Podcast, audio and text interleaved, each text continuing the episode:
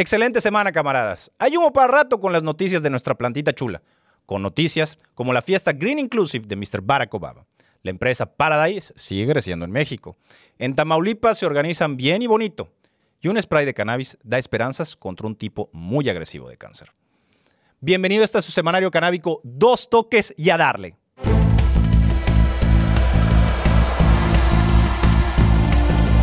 La fiestecita de Barack Obama, por su cumpleaños número 60, causó furor en redes sociales, ya que en ellas se permitió sin tanto pancho fumar porrito tras porrito. La celebración, que originalmente fue para 500 invitados, bajó un poco por la variante delta del COVID y el presidente la hizo un poco más chiquita, unos 300 meramente. Y vaya que el mandatario hizo un cumbión bien loco. Como la fiesta se realizó en su casa en Vineyard, Massachusetts, donde la cannabis es legal para su uso recreativo, varios artistas le dieron vuelo al hilacha. Y se filtraron imágenes del rapero Trey Beckman y el manager T. Chapman con sendos blondes, quien comentaron que nunca habían visto al presidente tan feliz. Happy Angry Birthday, Mr. Barack.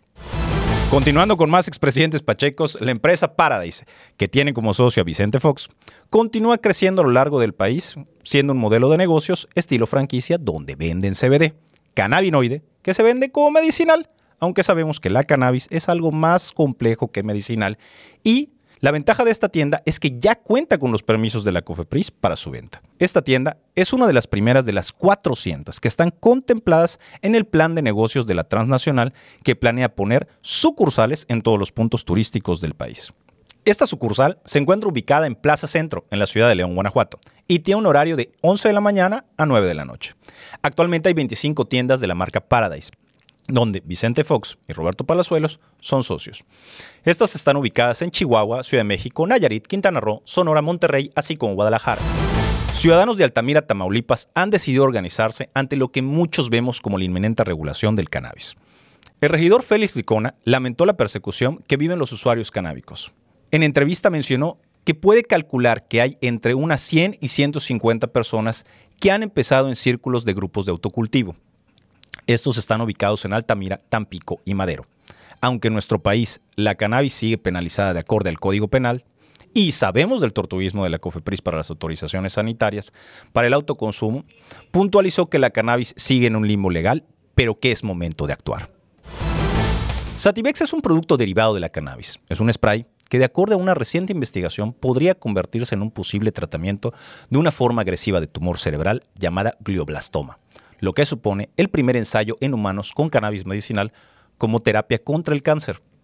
Las investigaciones preclínicas han indicado que es bien tolerado por los pacientes de esta enfermedad.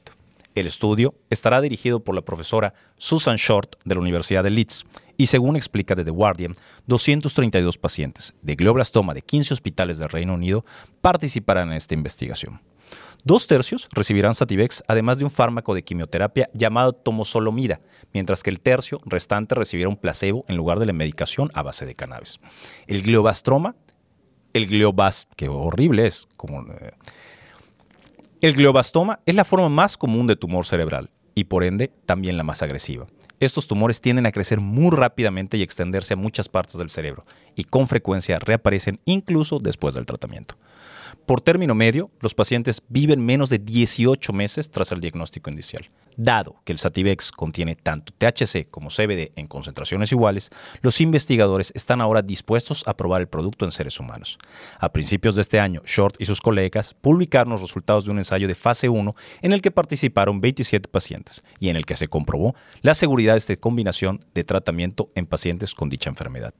Aunque este estudio a pequeña escala no se diseñó para evaluar la eficacia en estos fármacos, los autores observaron que el 83% de los participantes que recibieron Sativex seguían vivos al cabo de un año, en comparación con el 44% de los que recibieron un placebo.